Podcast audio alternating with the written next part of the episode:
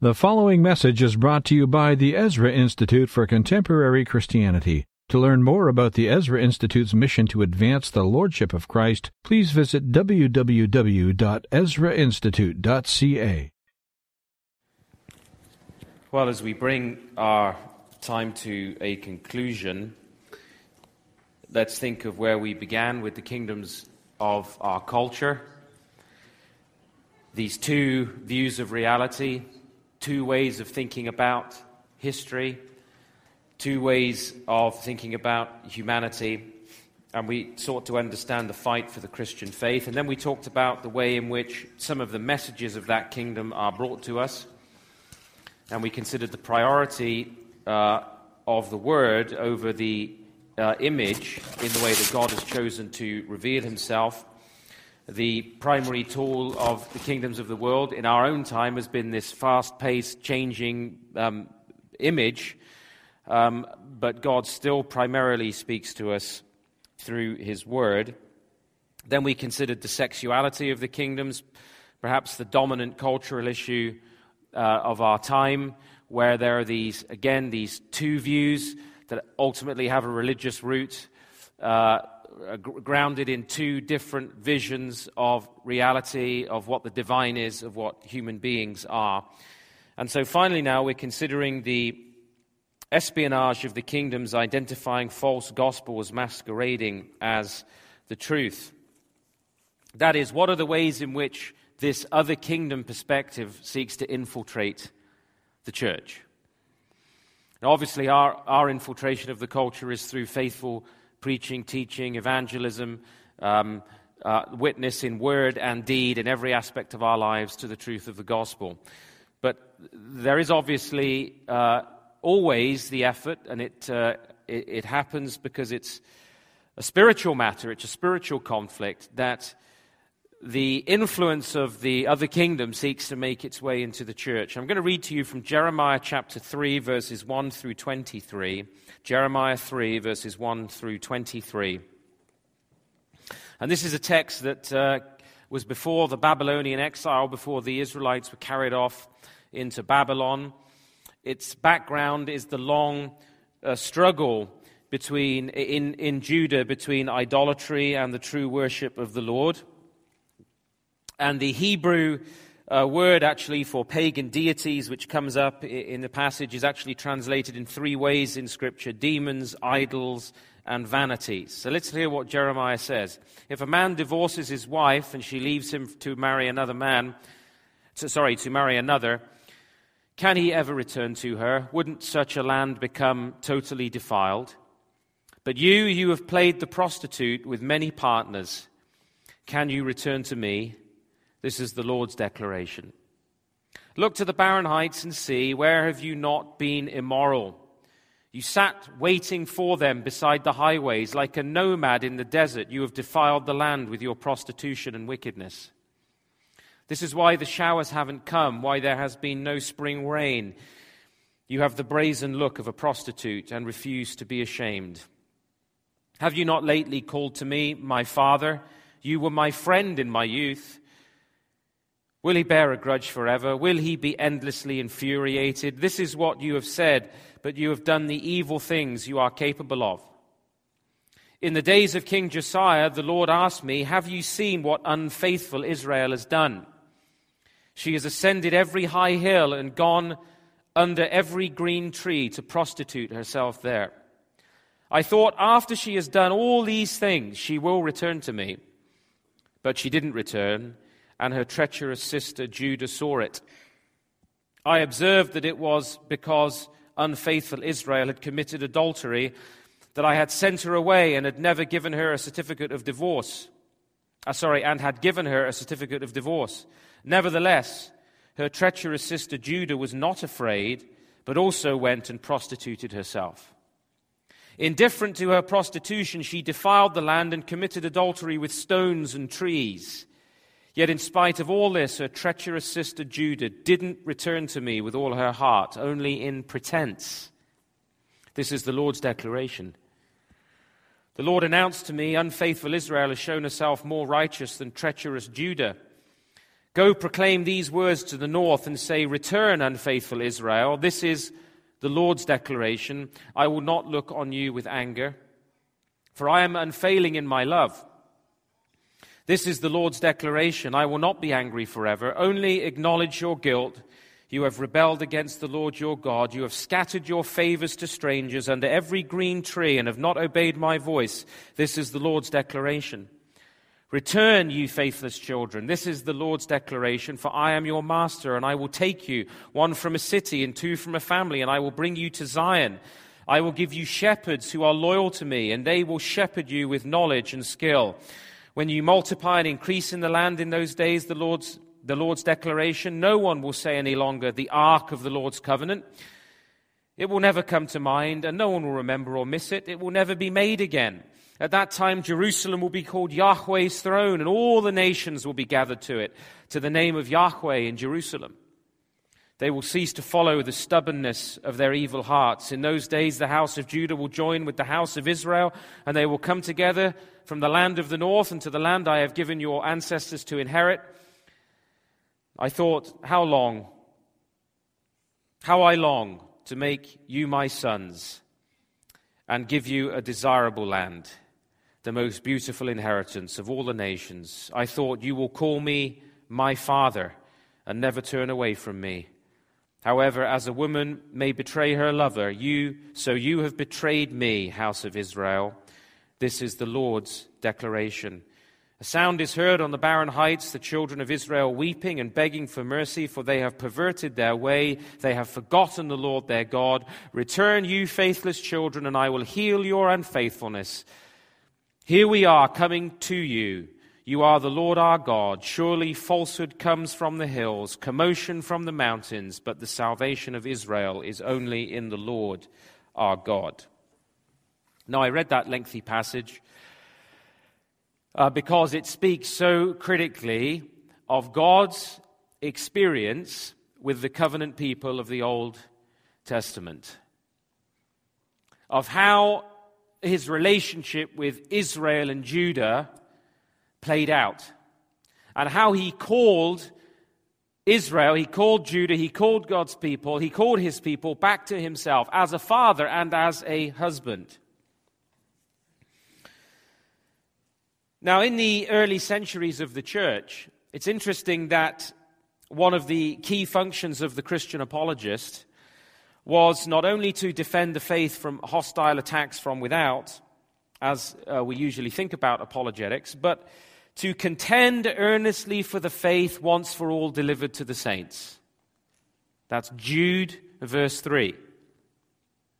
So that the task of apologetics isn't simply something that we're doing with the skeptic, with the, some, with the person who's skeptical about the faith and wants to ask us questions, the work of the defense of the faith must go on continuously amongst the people of God. Contend earnestly for the faith, once for all delivered to the saints. Some of the greatest works, actually, of apologetics have been directed not against skepticism, but against heresy and idolatry in the professing church. We see that in the work of Justin, of Irenaeus, of Tertullian, of Augustine. It's interesting that when the Christian gospel really overcame paganism in the ancient world, humanism and paganism re emerged in the period that we call today the Renaissance. And with it re emerged all the uh, crimes of the Greco Roman world the tyranny, the violence, the slavery, and so forth, the occultism. But where did that paganism re emerge? It emerged in an ostensibly Christian country, Italy, amongst Christian scholars. 20th century liberalism, late 19th century and early 20th century liberalism in the church that hollowed out the Christian church in North America and in Europe when you go to Toronto and you see all these empty churches everywhere, the city of churches, Toronto the Good, these were essentially the mainline Protestant churches. They were hollowed out by liberalism, by false doctrine. And those liberals who did that weren't the humanists outside the church. It wasn't the skeptics outside the church that did that. It was idolatry in the church. it was humanism in the church. When we ask, what are the false gospels masquerading as the truth today? Where is the espionage? Where are the spies in the camp, if you will? It's easy for us when we think of idolatry to see to, ter- to turn our minds, as we have to a large degree during this couple of days, to these two kingdoms and to point to the overt paganism that we see around us, the overt humanism we see around us, the, uh, the occultism, the materialism. They're easy to spot, but the biblical condemnation of idolatry in the prophets is focused upon those who claim to be the covenant people. Jeremiah is not talking about the pagan nations in this passage. He's talking about people who claim to be God's people, God's church. Idolatry is expected from pagans. it's expected from the humanist. In fact, it's a form in the Bible of judicial blindness that pagans will hear but not see, uh, but hear but not understand. They will see, but they won't comprehend what's going on. That is, that when, uh, as Paul makes clear in Romans 1, there comes a point when God hands people over to a depraved mind. That's not actually where humanism and idolatry is most dangerous out there.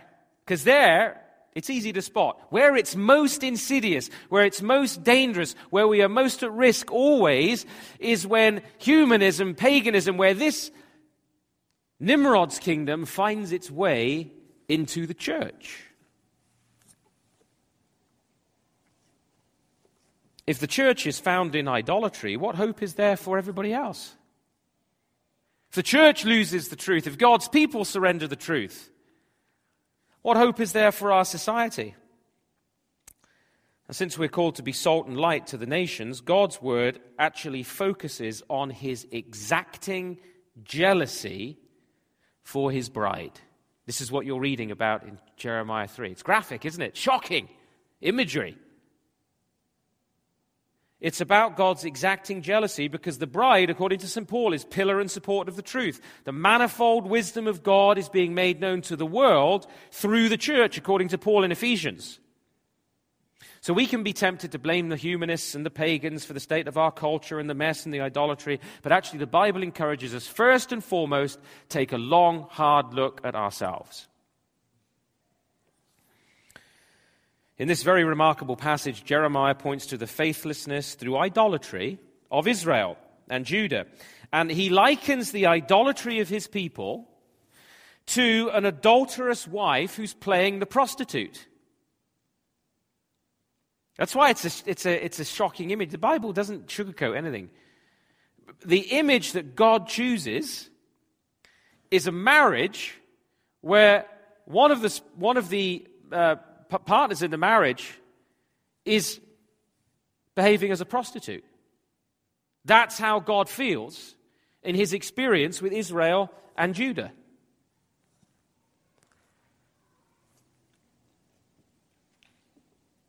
we learn that God's people took these adulteries, that is, their idolatry, lightly and polluted the land. They believed this lie. What was the lie they believed? They actually believed that God is not jealous, that He's not a consuming fire.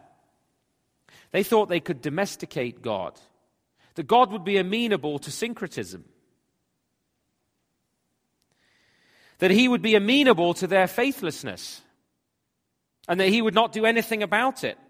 The effect of idolatry amongst God's people was therefore the decay of their faith, their social order, and eventually their captivity.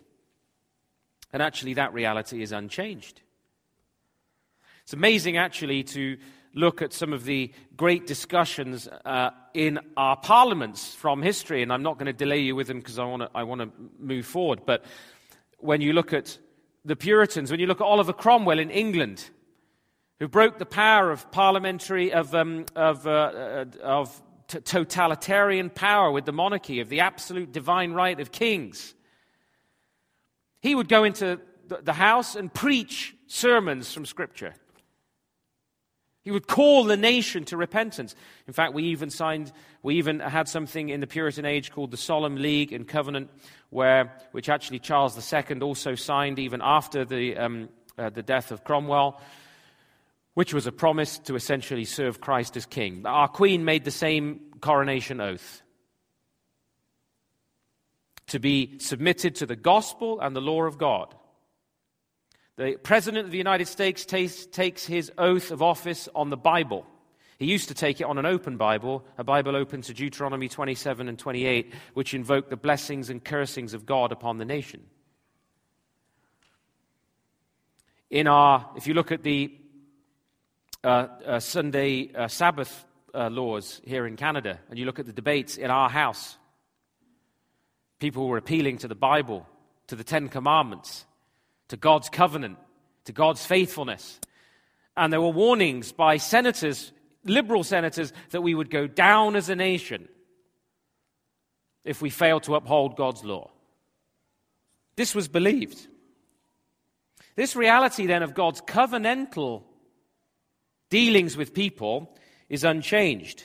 In the midst of this faithlessness now amongst the Israelites, there is hope. What does God say to them? He calls them to repent, to turn back to Him, to recognize their idolatry so that they can find mercy and grace and restoration. The faithful God of Abraham, Isaac, and Jacob, then, we're told, He will give that people faithful shepherds, uh, in other words, faithful leaders, faithful teachers, faithful pastors who will not lead them into idolatry and blasphemy, but knowledge and understanding. And the Lord's presence will manifest itself as the word goes out to the nations. You see that picture at the end there of all the nations being gathered around the worship of the living God. And so God calls out to a faithless people who've perverted their way Return, O faithless sons, and I will heal your faithlessness.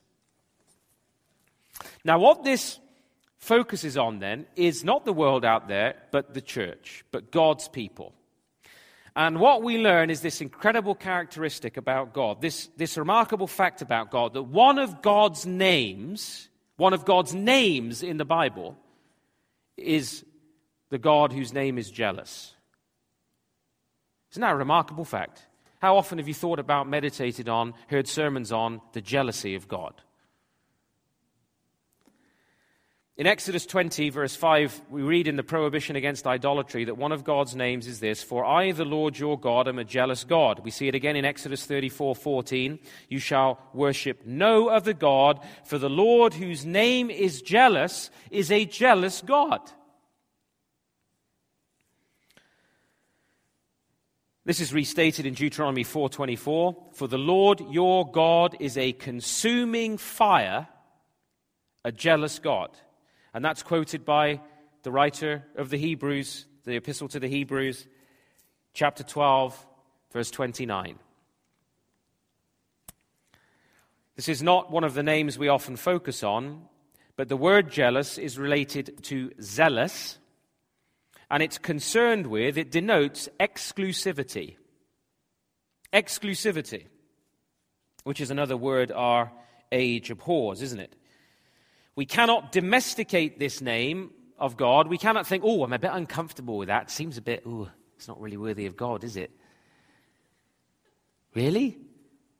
We can't turn it into an abstraction and depersonalize it and try to describe it away, uh, uh, explain it away. We can't write it off as an aspect of progressive revelation where these sort of poor, struggling Jewish nomads wrestling with Jehovah worship uh, thought of God as jealous, but now we enlightened believers, we have this now superseding principle, this elastic, contentless principle of love.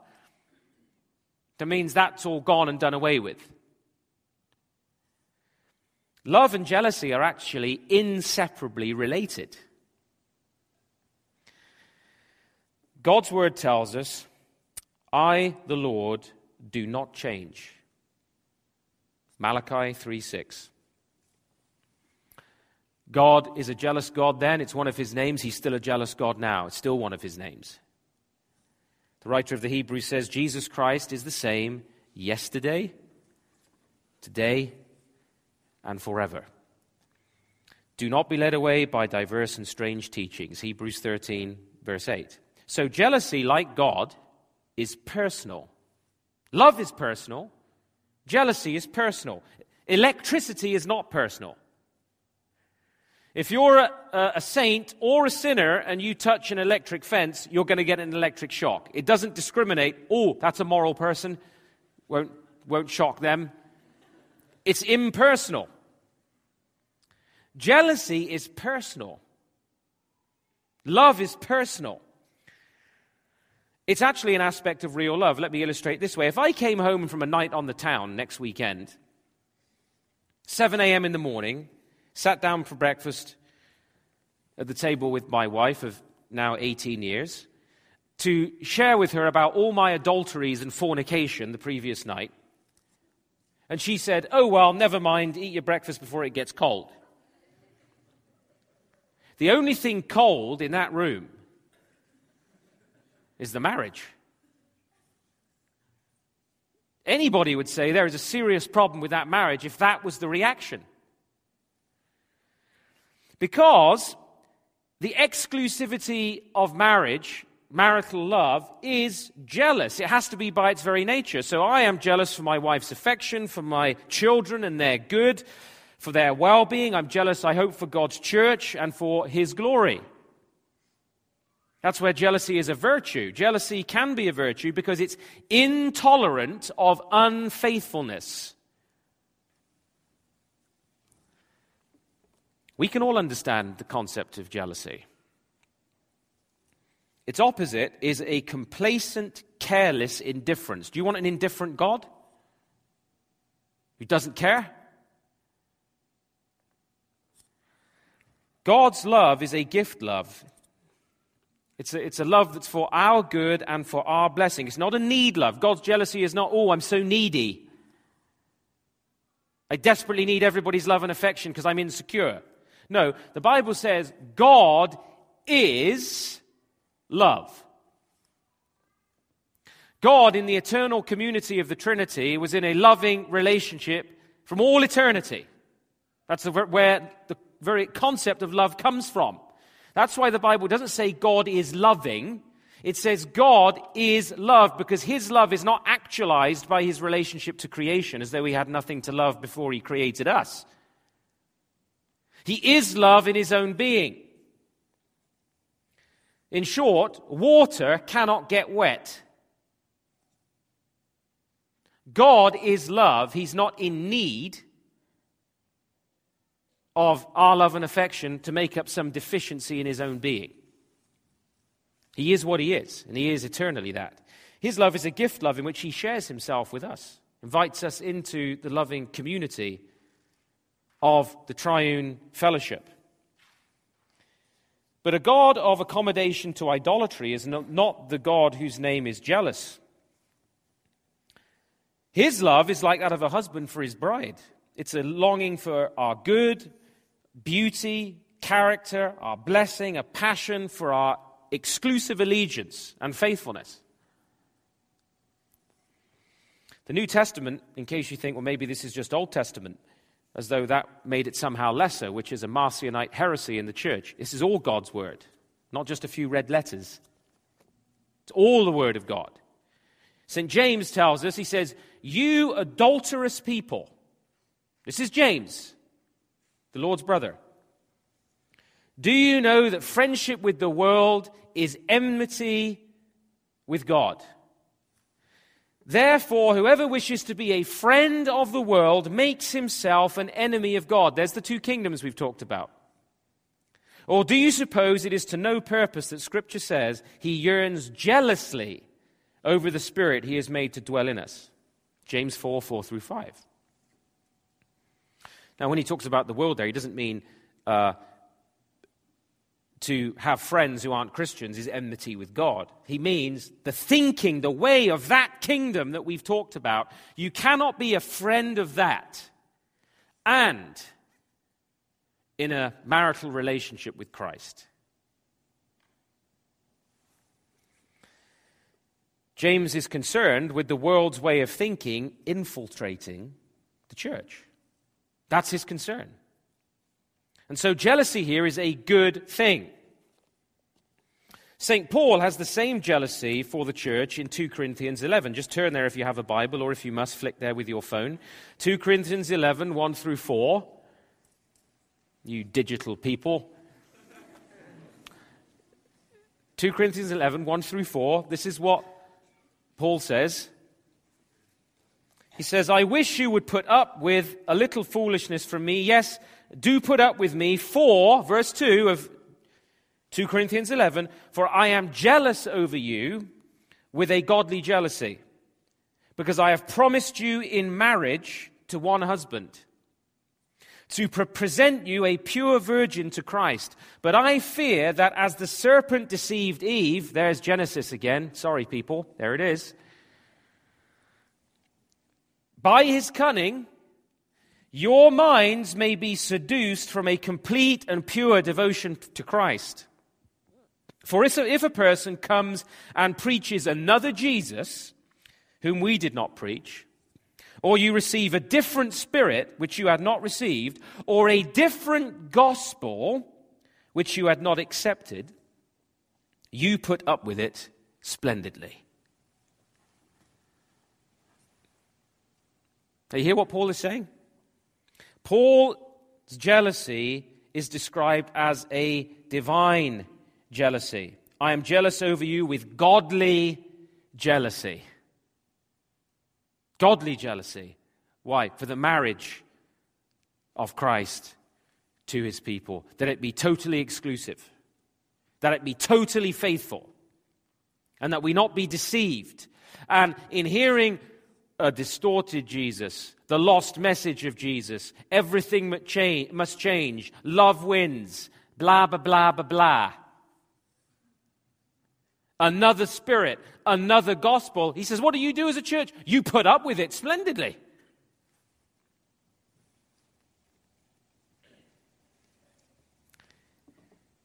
What threatens the church then, what he's jealous about, is the exclusivity of this marriage.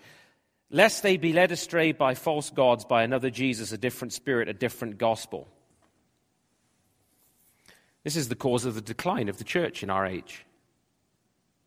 We put up with it. We see then this clear link in the Old and the New Testaments between jealousy and idolatry or unfaithfulness. And the illustration of marriage is the clearest example of its nature as one of God's names.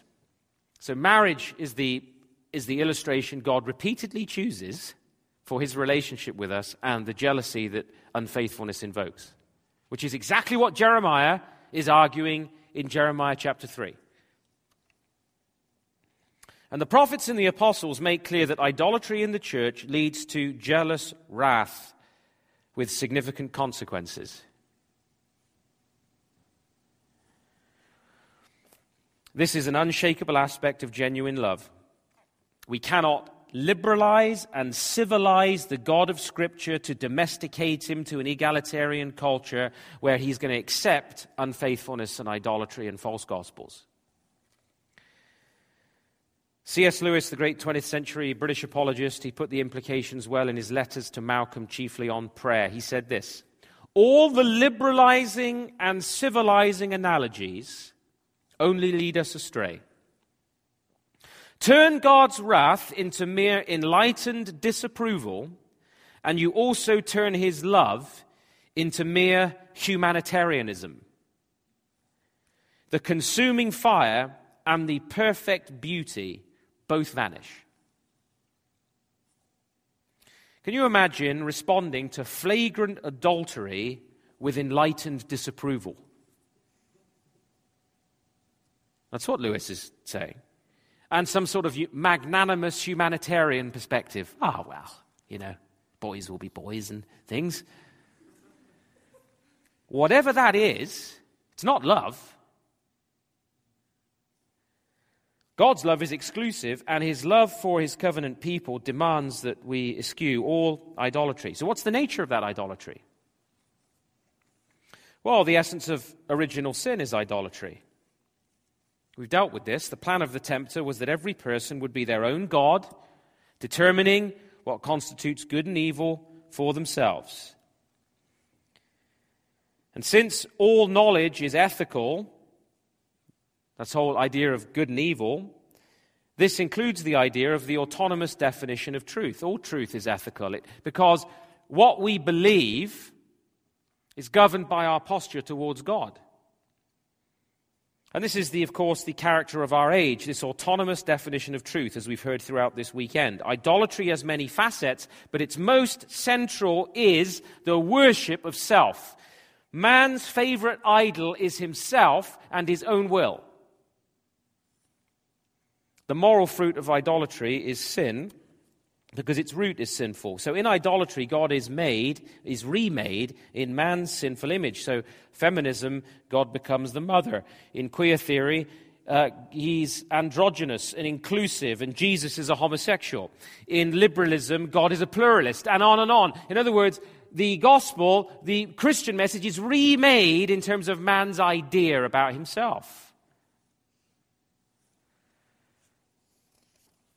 All pagan idolatry really involves a kind of bribery because they posit a chaotic world that is a constant threat to man, and so forces and spirits and the, uh, the principles, if you will, of um, uh, esoteric principles of reason and so forth, that somehow we can placate or bribe or conform the universe to our will, that somehow we can create that virtual reality. In all idolatry, man views the world not as it is, not as God has made it, but as he would like it to be, as he wants it to be. But in biblical faith, we see that God is the absolute Lord and sovereign over all things. He governs all things by His grace, His goodness, and law. And that is our peace. That is our rest. You know, that is why we can have Sabbath rest. That's why tomorrow, the Lord's day, we can rest in the Lord and take hands off our lives because God governs all things. There's an amazing amount of a sort of holy waste of time in the Bible, isn't there? All these periods of rest, sabbatical Sabbath years and Sabbath rests where we get to say, I don't need to work and plan and strive and fret and be anxious today. I can rest in the Lord. That's what the gospel is about entering his Sabbath rest through his perfect work, so that we work in his rest. This is the marvel of the gospel. We're not confronted with a chaotic universe that we can't control, constantly threatening us. We live in God's world where he gives us his rest. And he has revealed himself in Christ and through his infallible word. And outside of this, our faith, man's faith, can only be a futile illusion of control that he thinks he has by his politics or his incantations or his words, his ideas, his manipulations, his offerings, and everything else. Our culture today has turned back to all these things and finds no true rest. But when the covenant people begin to take on the idolatrous ideas of the world, and they start to pattern themselves with respect to faithlessness, the church is steadily destroyed and society goes with it. This is why God declares, You shall have no other gods before me. And you should not make for yourself an idol. Neither are we at liberty to make covenants with false religions, to syncretize with false religion. There is no common word, there is no common brotherhood as such. There is the two seeds, the seed of the woman and the seed of the serpent. There's the two kingdoms, there's the two ways. There's covenant faith and there's idolatry. There isn't a middle way, and we're promised actually in Scripture, God declares that in the age of His church, the Messiah, in Zechariah 13:2, he will cut off the names of the idols out of the land. So the two key forms of idolatry among God's people were in Jeremiah 3 there and are syncretism and false worship or false prophecy, and they usually come together. Quickly, what's syncretism? Well, we've looked at it. Jeremiah highlights it in our passage in Jeremiah 3. The spiritual orgies on the mountains he talks about there in verse 23. The idea there is that Israel has made agreements, has come to sort of um, placate and settle in with false religion. It said, well, we can have Jehovah and other gods. We can blend, we can mix and match, whatever works.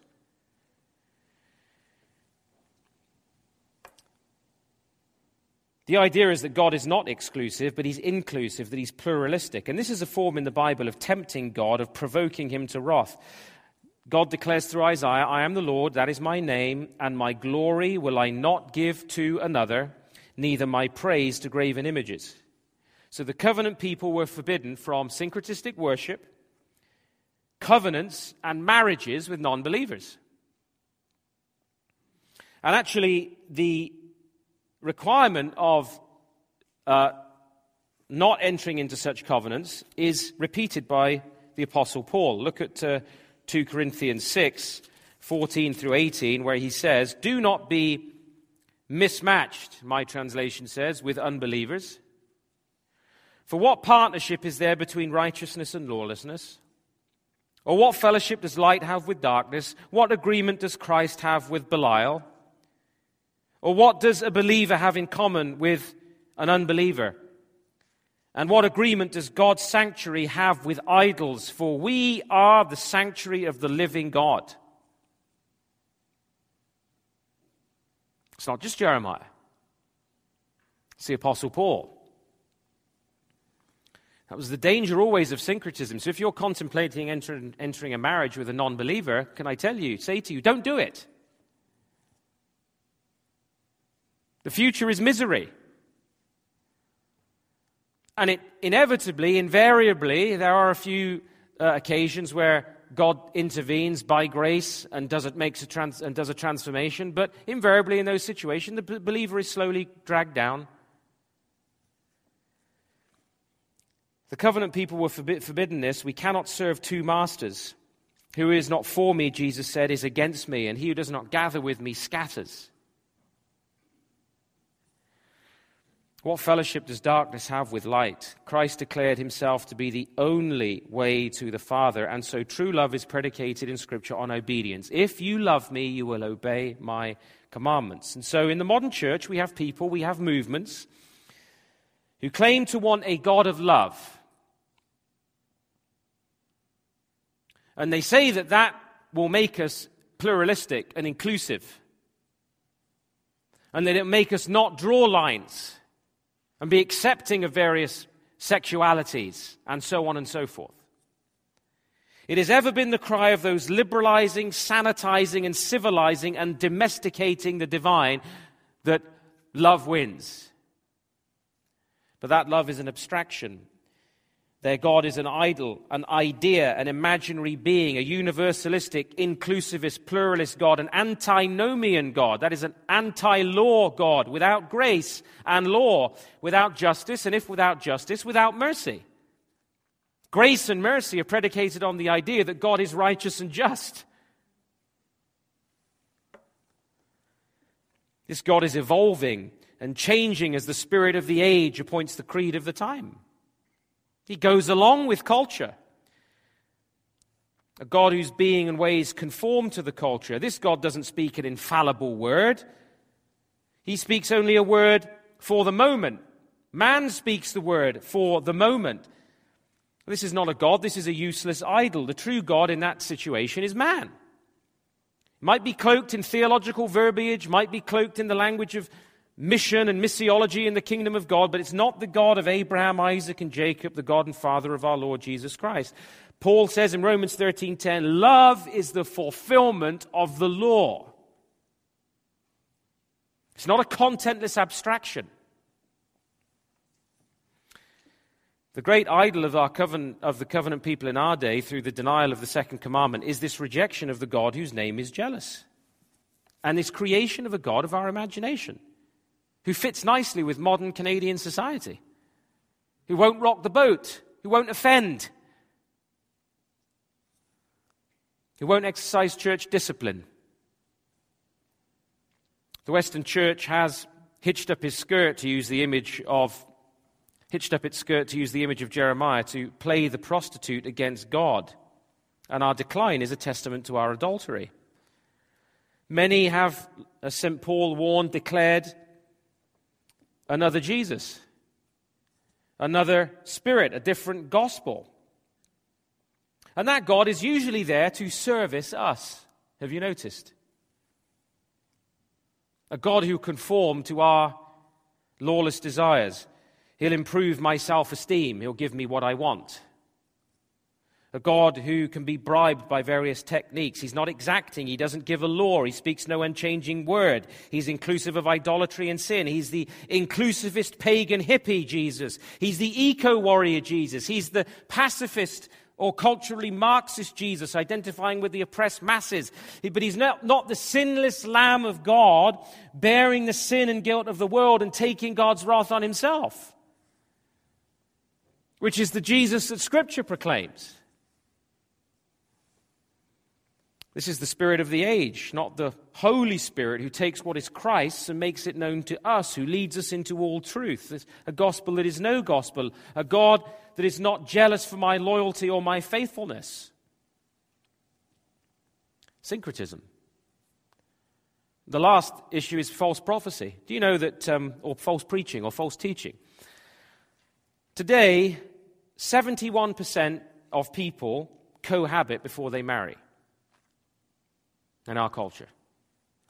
Marriage has been redefined, genders have been redefined, roles have been redefined, education's been redefined, law's been redefined, justice is redefined. And throughout this theological, social, sexual revolution, much of the church has been cohabiting in an open relationship with the world. Cohabiting with idolatry, syncretistic to the core, often a preacher of idolatry. But we shall discover, and we are discovering, as a church in the West, God does not cohabit. He's not in an open relationship. His covenant is binding. Listen to what St. Paul says in Romans 11 when he discusses the national judgment of God on Israel for idolatry and his grafting in of the Gentiles breaks off national Israel, grafts in the Gentiles. And he says this Then you will say, he's putting words into the mouths of the Gentiles, branches were broken off so that I might be grafted in. This is into the covenant, into the vine. That is true. They were broken off because of their unbelief, but you stand fast through faith. So do not become proud, but fear. For if God did not spare the natural branches, neither will he spare you. Note then the kindness and severity of God. Severity toward them who have fallen, but God's kindness to you, provided you continue in his kindness. Otherwise, you will be cut off. This is what he says to the Gentile church. Didn't Jesus say that to the churches in the book of Revelation? I'll take away your lampstand. You go and try and find those churches today in Sardis and Laodicea and so forth, they're gone. God continues his work of kindness and severity in his church throughout the ages, and his covenant word binds us and calls us to be a faithful bride to true, with true and pure devotion. What is it that leads people into idolatry then? Well, it's false teaching and preaching. This is evident in 2 Corinthians 11:4 as well as our passage in Jeremiah 3. But God promises that, there, that if we will return to him, he will give us shepherds after my own heart who will feed you with knowledge and with understanding. So how does this work though? Because idolatry can and does use the name of the Lord. This is why it's seductive. This is why it's espionage. This is why it, it's so dangerous. Jeroboam in the Old Testament, King Jeroboam, he took and made two bull calves of gold. And he established a new sanctuary. And he said to Israel, This is what he said Behold your gods, O Israel, which brought you up from the land of Egypt. What a fearful thing to invoke the name of God and of Christ in idolatrous preaching and worship. You see, you see what Jeroboam did? He fashioned an idol. He says, This is your God. This is the one that brought you out of the land of Egypt. He took the existing religion and he made a new one out of it. He took the terms, he took the language, he even took scripture, and he made a new faith out of it. Usually in scripture, the false prophet is not this open idolater or pagan but a prophet who arises from amongst the covenant people. And this has always been the case with the church. It's not usually the brazen spokesman for Baal, that is for sexual license and homosexual marriage and the abolition of the family, who's the great danger to the church. But it's the ostensible churchman who masks his idolatry as faithfulness. He may be gifted, eloquent, full of good ideas, plausible argument, popular appeal, a TV show, lots of books.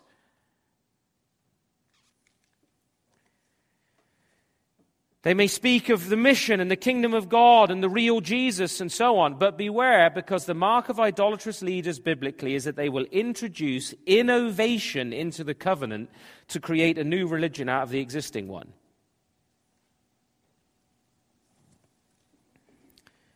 The true impact of such a ministry is to say to God's people, let's go after other gods. It is existential, pagan, it's delusional, it doesn't bring rest, it brings only judgment. The jealousy of God shall burn for his people, and he will pull down the idols of our age and call his faithful people to himself. And Paul says the rest will be cut off. He will not share his glory with another. It's so often the case that the more innovation, the more striving there is in the church. So we say, well, you know, how do we reach the culture? Oh, well, we, we don't have enough innovation. We need to have a trampoline act. We need more visuals. We need this, that, and the other to somehow attract people into the church because the gospel and the Bible can't do it. But we haven't actually tried preaching the Bible.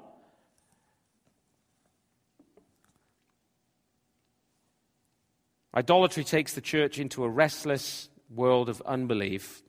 And a church in unbelief is like the idol she has made, useless and powerless, her bell towers fall, her sanctuaries lie in ruin, her false ministers will fade away. What is the essence of what I'm saying? It's this to turn God's jealousy into myth and illusion, or to equate it with a bygone era of cultural perception from which we have evolved, from which we've progressed, or to restrict it to a bygone era and dispensation is not only to create a false God by falsifying Scripture, it's to destroy the very attribute that those who would domesticate God wish to cling to love. The love of God.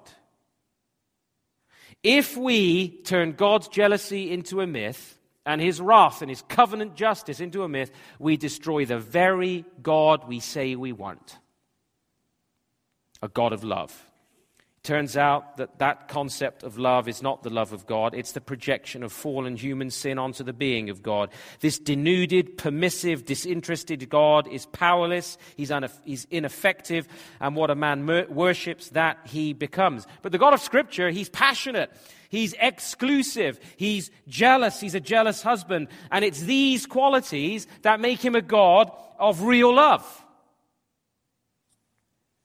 I can't think of any better way of summarizing this message than by citing what I think is one of the most profound passages in all the writing of C.S. Lewis.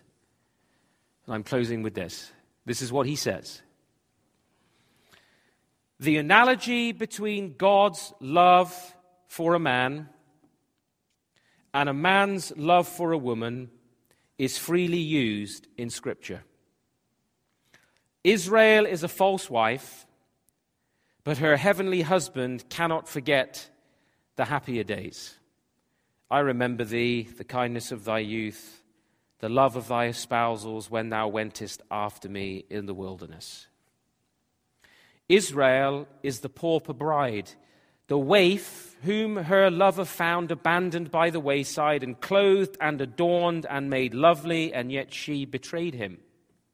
Adulteresses, says St. James, because we turn aside to the friendship of the world while God jealously longs for the Spirit he has implanted in us.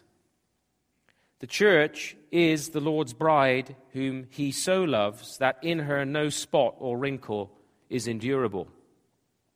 For the truth which this analogy serves to emphasize is that love by its own nature demands the perfecting of the beloved. That the mere kindness which tolerates anything except suffering in its object is, in that respect, at the opposite pole from love. When we fall in love with a woman, we do not cease to care whether she is clean or dirty, fair or foul. Do we not rather then first begin to care? Does any woman regard it as a sign of love in a man that he neither knows nor cares how she is looking? Love may indeed love the beloved when her beauty is lost, but not because it is lost. Love may forgive all infirmities and love still in spite of them, but love cannot cease to will their removal. When Christianity says that God loves man, it, mean God, it means God loves man. Not that he has some disinterested, because really indifferent concern for our welfare, but that in awful and surprising truth, we are the objects of his love. You asked for a loving God, you have one. The great spirit you so lightly invoked, the Lord of terrible aspect, is present. Not a senile benevolence that drowsily wishes you to be happy in your own way not the cold philanthropy of a conscientious magistrate, nor the care of a host who feels responsible for the comfort of his guests, but the consuming fire himself, the love that made the worlds, persistent as the artist's love for his work, despotic as a man's love for a dog, provident and venerable as a father's love for a child, jealous, inexorable, exacting as love between the sexes it is certainly a burden of glory not only beyond our deserts, but also, except in rare moments of grace, beyond our desiring. The impassible speaks as if it suffered passion, and that which contains in itself the cause of its own and all other bliss talks as though it could be in want and yearning. Is Ephraim my dear son? Is he a pleasant child? For since I spake against him, I do earnestly remember him still. Therefore my bowels are troubled for him. How shall I give thee up, Ephraim? How shall I abandon thee, Israel? My heart is turned within me. O Jerusalem, Jerusalem, how often would I have gathered thy children together, even as a hen gathereth her chickens under her wings? Thank you for listening to this message brought to you by the Ezra Institute for Contemporary Christianity. Please feel free to share it with friends, but do not charge for or alter the material in any way without the express written consent of the EICC. Thank you.